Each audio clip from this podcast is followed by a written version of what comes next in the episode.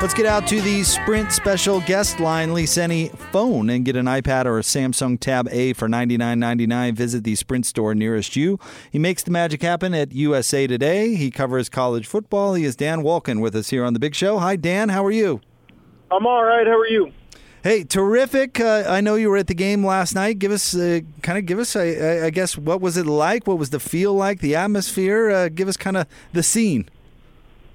Uh, well, it was a big party in in New Orleans. When you have the championship game there, it's always really good. Uh, fans like going there, and everyone goes down on the French Quarter and uh, gets uh, a little inebriated, and uh, they just kind of let it all hang out for the weekend. And there's this big build up to the to the game, and the atmosphere was really good. And obviously for LSU, being basically a, a semi home game for them Uh, the fact they hadn't won a national title in 12 years and just the kind of aura around this team, it was just kind of like everything was building up to a, a great performance, and LSU was able to to do that and and walk off with a 15 and 0 season. I thought last night, uh, just to editorialize a little bit, I, I, thought last night, I thought the game was a lot better than maybe the final score indicated. What does it say about LSU as a team that they were able to really put away a team like Clemson? Because, uh, I mean, Clemson was really good.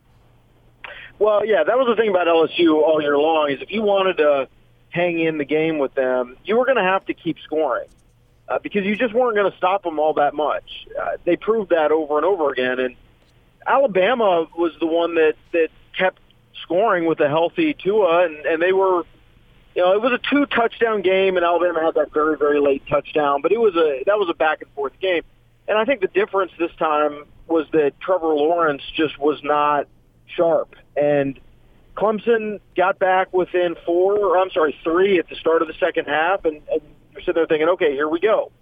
You know, this is going to be a back and forth game and then I think they got another stop and had the ball back, and then that was basically it. They it was just all punts.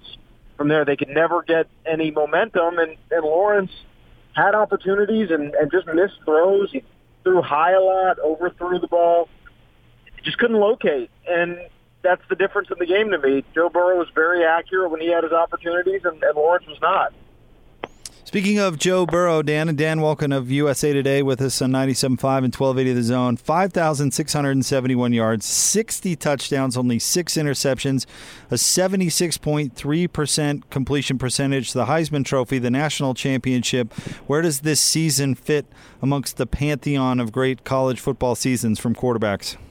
Uh, pretty awesome. Uh, maybe the best. You know, I, I, I certainly think there's an argument when you look at the numbers, and, and obviously it's – not easy to compare eras and the game's different and all that, but just in terms of throwing the football, he didn't make many mistakes over the course of an entire season.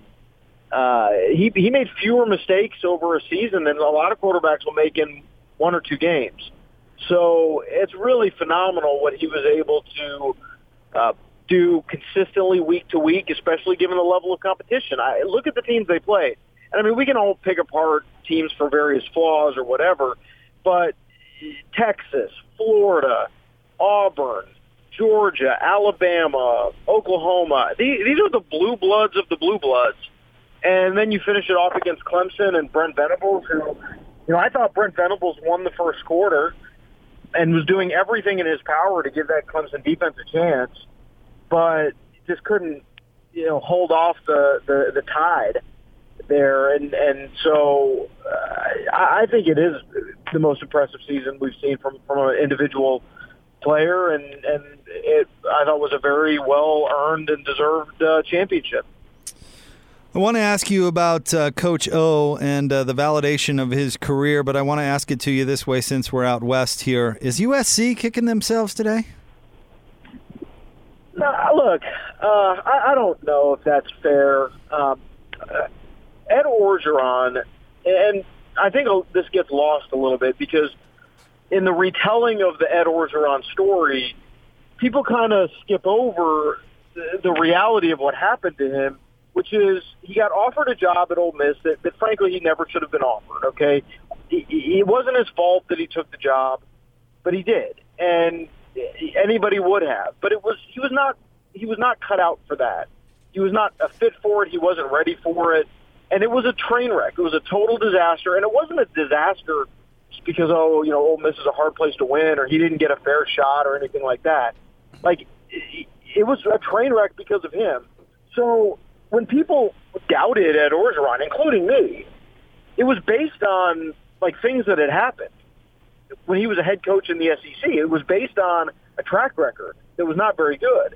Uh, so that he has turned everything around is not only a credit to him, but it's also, I think, maybe a product of a lot of the experiences he had and some of the failures that he had. I think everybody always liked Ed Orgeron, but the idea that that he could go from a, a guy who you know just wasn't very good with with assistants or players or you know just every the administrative side, the discipline side, to to figuring that out is just not something that that we have a lot of experience with. So um, it's uh, yeah, it's really cool. Dan, talk for a minute, if uh, if you will, about the University of Utah. Uh, a season that was full of potential. I mean, they won 11 games, which this was was really their best team in the Pac-12 era. There's not a whole lot of argument there, but you know the season didn't end so well. They got just rocked by Oregon, and then uh, things didn't go so well in the bowl game against Texas. And you know, people can talk about them not wanting to be there, but the fact is they did not play very well in their last two games. Finished the year 16th in the final AP poll. Put a bow on Utah's season for us from your perspective. Well, I think what it'll probably be remembered for is just a missed opportunity. Uh, certainly, Utah had a great year, and and you know you start to go through the seasons, and anytime you win 11 games, that stands out on a record on a Wikipedia page. But I think it'll be hard for some people to separate that from the idea that uh, uh, you know that that they could have won one game and gotten into the college football playoff.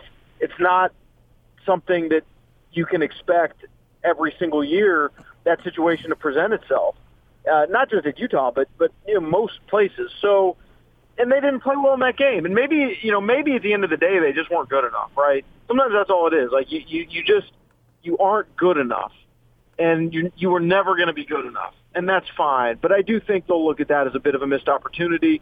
On the other hand, I, I mean we're long past the point where like people said, hey, you know, can Utah cut it in the Pac-12? Can they recruit at that level? That you know, are, are they going to get swallowed up?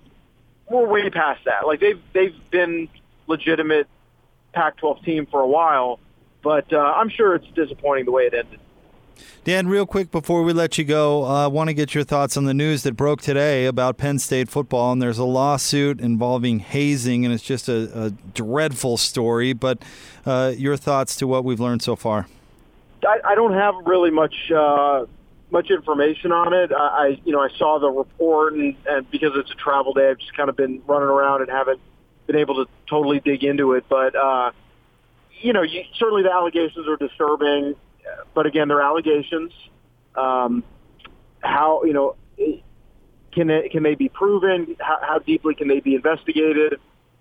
Uh, it's it's difficult to say, but certainly you would hope at this point you know, at, at any school, and particularly at Penn State, that, that people in football programs would be vigilant about hazing uh, and that kind of thing uh, because there's just no place for it. And certainly um, hope if that's going on that whoever uh, was involved in it is held accountable. Dan, thank you so much for a few minutes. Uh, we really appreciate it. Got it. Thank you. Dan Wolken of USA Today. Gordon is here and he is ready to pay up. And we will get to that coming up next. Chris Mannix at the top of the four o'clock hour. Truncated Big Show right here on 97.5 and 1280 The Zone.